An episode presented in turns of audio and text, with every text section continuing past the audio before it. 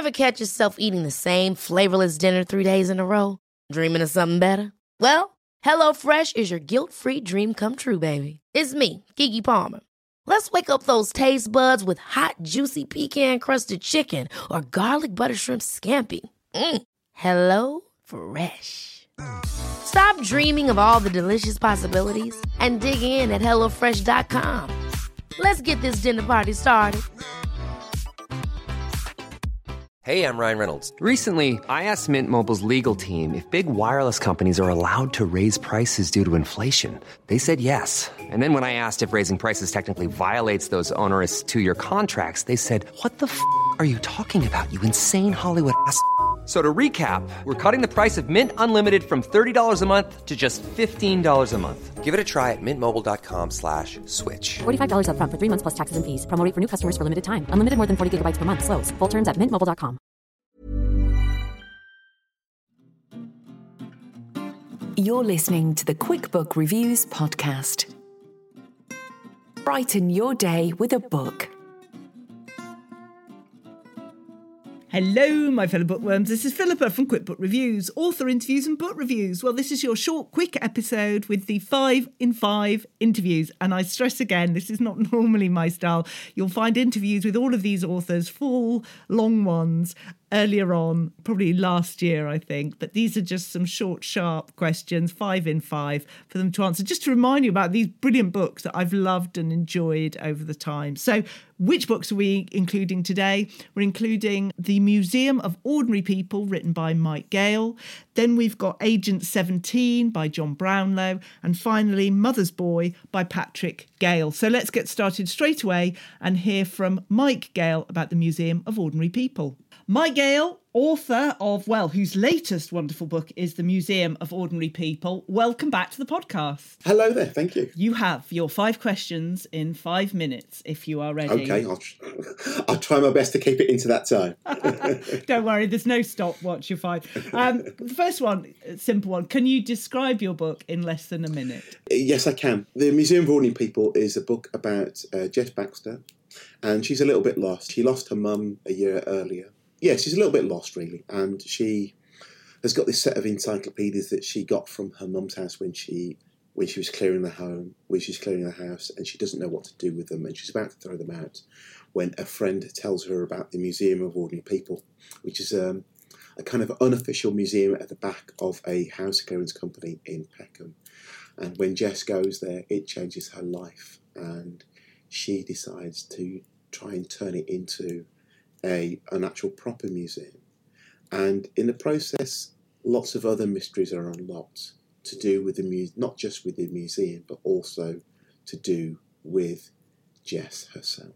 Who was your favourite smaller character? It can't be the main ones, but someone that you really enjoyed writing in the book. Oh, I think it would have to be. I, I like Paul and Deck. they are. They, so Paul and Deck work in the house clearance company, and they're quite straight talking, and they don't really know much about museums, but they end up getting involved in the museums, and they end up getting most of the really good lines because. Um, you know, people who are straight talking tend to get the best lines because you know it's kind of piercing that that everybody's sort of um, not pomposity, but but sort of they they they they are straight talking. So you know they say they say what they Yeah. mean and they mean what they think. They- they So don't wear a mask. You can have a lot of fun with. That's it. You, you can have a lot of fun with those sort of characters. Your next question What three feelings do you want people to feel while reading this book?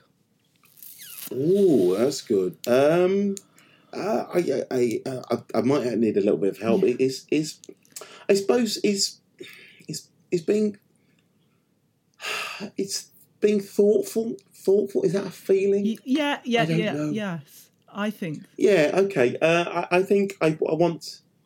It's it's, it's probably I, I should be better at describing using words, shouldn't I? But um, I suppose I want people to be provoked Yes. and to and to think and to I suppose have empathy Yeah. with the, the characters and the, the situations. Yeah, and I would add to that sort of fulfilled the book when you feel fulfilled when you Yes, finish yeah. the book, and Yes, definitely. and you yes, yeah. learn as you're reading it about all sorts of things. But yeah, great. Yeah. I don't know if you've ever been asked this question before, Mike. So we'll say, what food and drink did you consume when you were writing this particular book? I have never been asked this question. Bizarrely, the, the first answer that kind of came to me is so I tend to write between eight and between eight and one o'clock, and I currently probably for the time that I've been I was writing the Museum of Ordinary People, and it's been several years. I've been quite into Marks and Spencer shortbread biscuits, and I probably at ten thirty I take a break, and I will help myself to a cup of tea and uh, a little bit of a biscuit. It's not a good thing. It's not something that I'm proud of. Yeah, it's probably it was a book built on shortbread. That's perfect. Is that the variety pack that you get? Uh, no, no, it or is. it it's the, it's the small standard? standard pack, and the the thing about them is they're really um, they're really quite they they feel quite substantial when you bite into them. They're very difficult to just have the one. He admits, sadly, yes. Yeah. no, that's great. Uh, the, a book fueled by shortbread, absolutely perfect. Your last question: What's been the most memorable moment in your writing career so far? I mean, again, it's a difficult one. I could choose the. Uh, I remember the, the first time that I got proof in the post. So basically, a proof is they get your manuscript. So when you write your manuscript, it's just you know it's printed out on A4 sheets of paper, and they need to get people to read it. So they need to send it out to bookshops and to journalists and things like that to kind of get early reviews in. And so they take your manuscript, they'll shrink it down, and they'll they'll bind it into an actual book.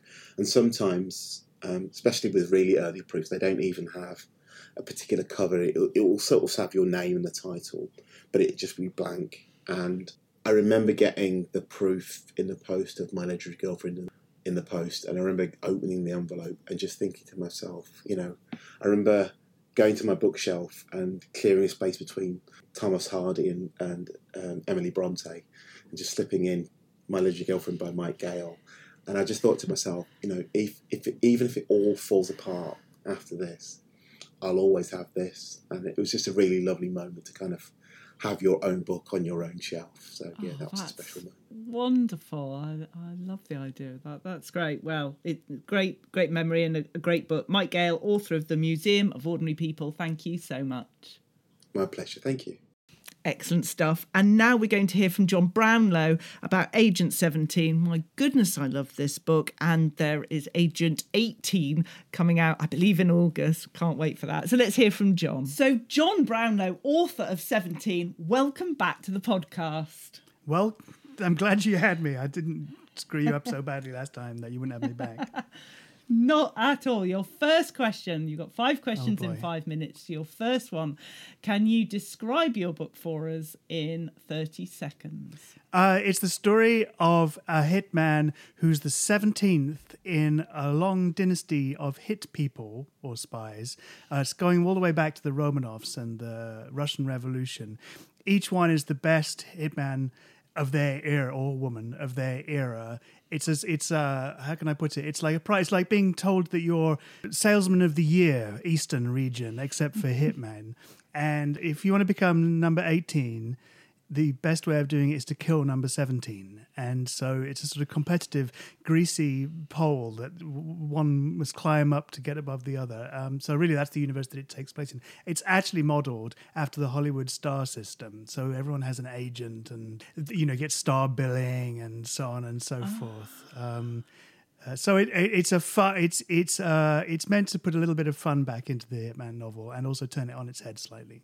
Excellent. Your second question Who was your favourite character to write? But it has to be a minor character, not one of the major ones. Oh, that's Barb by a thousand times. Barb is one of my, and uh, you think that she's a minor character, but she isn't at all. She's the, uh, she's the, she, and she's going to. In the next book, she turns up again. I in the in the next book, I actually tried to kill her, and the editor objected so strongly that we had to keep her alive. So Barb's back. Barb, I could yeah. write movies about Barb. If I could write movies about all of the handler, I could.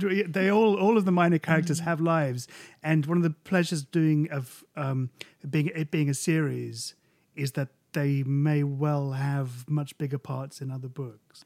My eyebrows go very high when, when you say that. Okay, your third question. What three feelings do you want us to feel as we are reading your book? Number one, pleasure. Uh, number two, excitement. Number three, I want you to identify with the character, with with a character. I want you to I want you to feel that there is a character in there who's like Connection. yes, connection with the Yeah. character. Well, that those are much better than mine. I was I came up with uh, uh, enjoyment. I did enjoy it, but fear. I, I was concerned and committed. I was fully committed to finding out Oh, that's what good. happened to them. Yeah, I think. I mean, just to just to expand on that slightly, to expand over my minute, I think the the the pleasure, the the idea that reading books should be pleasurable and enjoyable, people don't pay enough attention to that. Uh, you know, there's a there's people get sniffy about commercial fiction. But to me, the whole point of it is that you know is that people's lives need to be. If you if you're writing a book, why on earth would you want to write a book that made people feel worse at the end of it? What would be the point of that? Why are you doing that to people? Like you hmm. know, if I'm writing a book, I want someone to read it and feel that they they they they they, they made them feel better, not worse. Hmm. So that's sorry that preaching preaching is No, over. that's that's a fair point. Next question. I don't know if you've been asked this one before, but what food and drink did you particularly consume when you were writing the main part of this book? no, I have not been asked that before. Beer and coffee is the Black coffee, or is that no no like get- a like a I like a good uh, either Aeropress or a mocha pot, like a good strong cup of coffee, like an americano, white American, very strong white americano, and uh, and some very good craft beer. Excellent. So there's no food consumed while writing d- this. It almost none. just No, liquid right. only. Excellent. Drink your carbs. That's the I say. Your last question. What's been the most memorable moment so far in your writing career? Well, there, I, there are a lot of memorable moments. They're not all good moments. Uh, That's true. They're- they're- you know, you can't work in Hollywood for very long before just the most extraordinary things happen. Probably the most memorable. Hollywood is, if nothing, a cliche of itself. So I wrote the, I wrote a, I wrote an adapt, uh, an adaptation of a book called Captain Blood, which was made to, into a pirate film but with Errol Flynn in the 1950s or 40s, and I wrote a modern day adaptation of it, which is sort of in the, the vein of you know Captain Jack Sparrow and all of that hmm. stuff. Anyway, so the, I wrote it, and it was quite good. People liked it. And then one day I was in Warner Brothers having a meeting, and the executive on the on the pirate movie saw me in a corridor, and he went, "John, John, come in here, come in here," and he, he beckoned me into a room. And there, were, there was a big question about whether this pirate movie would get made or not. Anyway, he beckoned me into the room, and it was a darkened room, it was a screening room. And he said, Sit down, sit down. I've got to show you something. And I, I had no idea what was going on. I wasn't even there to talk to him about this. And uh, he, this was the days of DVDs, and he stuck a DVD into a DVD player. He said, Don't say anything, just watch. I'd heard that he'd sent the, the, the, the script to these pair of Australian directors who were very hot at the time. And anyway, there was a, a fanfare of music. And two pirate ships sailed in, one from either side of the screen, except they weren't pirate ships, they were spaceships shaped like pirate ships. And they started firing lasers at each other, going boo, boo, boo, boo, boo, boo, boo, boo, boo. I sat there completely um, gobsmacked. And at the end of it, he pressed the pause button and he went, So, in space, what do you think? and I went, he said, Can you do it? And I thought for a moment, I went, Of course I can. Like, how much are you going to pay me? And uh, and I did. I, I put it in space. I, four weeks later, it was in space. So that was honestly the most the most memorable moment of my writing career so far. It pays to just say yes when they say, "Can you do this?" I Of course, you have to, right? Yeah. Oh, yeah. wow. And that- so that was that's number one. Number close behind it is the day uh, when Ollie sent the book seventeen out, and I knew nothing about the publication process or anything like that. And he said, oh, you know, it could be weeks before we get a response. And then he called me like first thing on Monday morning and said, we've got two offers on the book. And that was that was an amazing moment. And uh, so yeah, that, that one of the things that I'm boring you, but I'm going to bore you a little bit longer.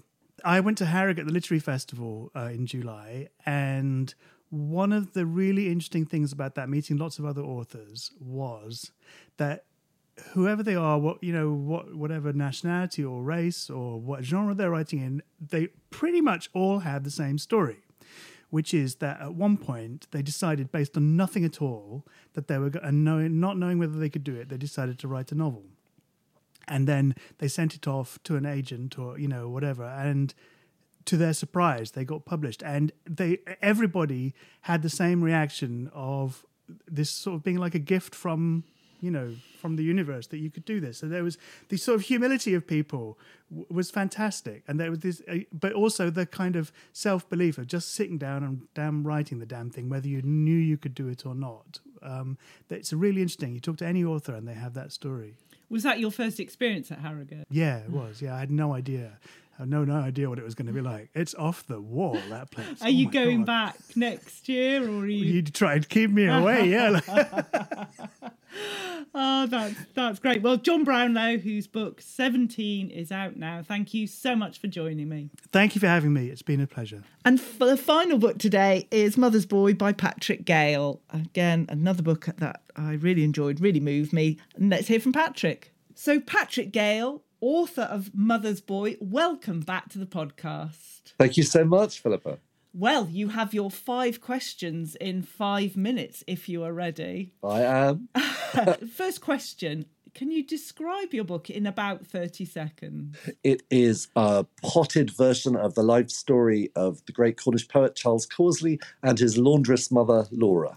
Wow, that's summarising it in very few seconds. That's, ex- that's excellent. Well, you could throw in two world wars if you like. yes, we'll allow that. I'm interested who your favourite main character was, well, I may know, and who your favourite very minor character was in the book. Oh, okay. I think I think my favourite main character is Charles hmm. because he's prickly and difficult, and I love a challenge. He's a he's a hedgehog of a boy, hard to get close to. And my favourite minor character is Charles's great love, who is a, a fellow sailor in the navy called Kushti, who's a Liverpudlian, a kind of gentle giant um, who saves Charles's life. Right. Uh, the next question What three things do you want us to feel as we're reading this book? Oh, I want you to feel fear, hope, and curiosity, actually, because one of the things I love is when people read this book not knowing Charles's work and are left, left curious to find out more. Those are much better than mine that I came up with. Mine were um, I was committed to the story. I, Yeah. once I started, I needed to keep reading. I felt a warmth to the characters, and I was surprised. You kept surprised. Oh, good. I'm so glad. I'm so glad. Reading, but there, there we go. The next question is one you may not have been asked that much. What food and drink did you consume the most when you were writing this particular book? oh, it's always the same with me biscuits. I eat far too many biscuits. what sort of biscuits? Let's get down to details. Um, well, I quite often I have to say they are often biscuits I've made myself, and I um Oh. I am particularly addicted to the work of a very fine Australian chef called Dan Lepard, who lives in London now, and he has a recipe for ginger and tamarind cookies, which are divine, and it's impossible to eat just three. So uh, I recommend googling Dan Lepard ginger and tamarind cookies. Well, I, I know it sounds positively healthy to me. Oh, they're not. They have an like awful lot of sugar and butter in them, but they're delicious. they're chewy and they're peppery. They're really good. And are you drinking cups of tea while you're doing that? I am. I, I developed a very expensive tea habit when I toured China, um, which is for a white tea called Silver Needle, which costs some silly amount of money, but it is utterly delicious. And it has a very special, it's very good for you. And it has a very special property, which is that it never, ever goes off in the jar. You can make a pot of it and it will, even though it's gone cold, it won't get stewed. It carries on tasting fresh. Amazing stuff. So I, I often have a pot of silver needle tea beside me with the ginger cookies. There's going to be a lot of googling going on after after this interview, Patrick. Um, your final question: What's been the most memorable moment in your writing career so far? Oh gosh, there have been so many. I think probably though it was being on the Richard and Judy show with my novel Notes from an Exhibition. Because although I wasn't on the show, I mean they they filmed an interview with me, but overnight that got me about 250,000 readers I didn't have before. So that's a life change definitely a life-changing moment. That's that's incredible. Yeah, Uh, yeah. the- It, it was the equivalent of winning winning a big prize.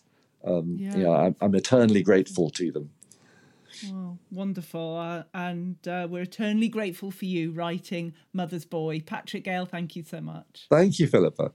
Gosh, it's been a bit of a longer episode today, hasn't it? But never mind, we've had fun. Three different books, I think you'll find. Three very different books, but hopefully you've enjoyed that.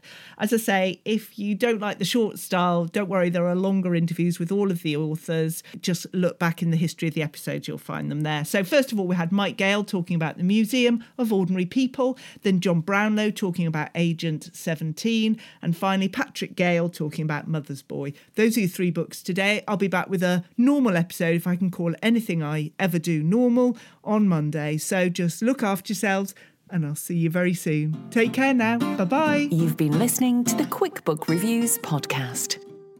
That's enough books, said no one, ever. See you again soon.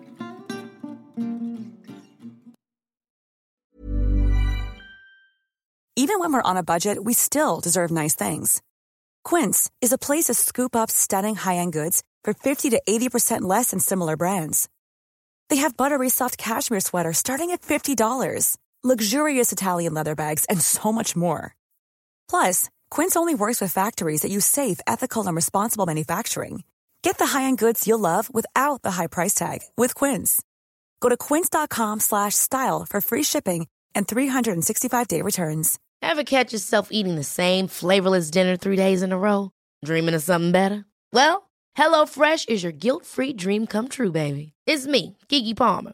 Let's wake up those taste buds with hot, juicy pecan-crusted chicken or garlic butter shrimp scampi. Mm. Hello Fresh. Stop dreaming of all the delicious possibilities and dig in at HelloFresh.com. Let's get this dinner party started. Even when we're on a budget, we still deserve nice things. Quince is a place to scoop up stunning high-end goods for 50 to 80% less than similar brands. They have buttery soft cashmere sweaters starting at $50, luxurious Italian leather bags, and so much more. Plus, Quince only works with factories that use safe, ethical, and responsible manufacturing. Get the high-end goods you'll love without the high price tag with Quince. Go to quince.com slash style for free shipping and 365-day returns.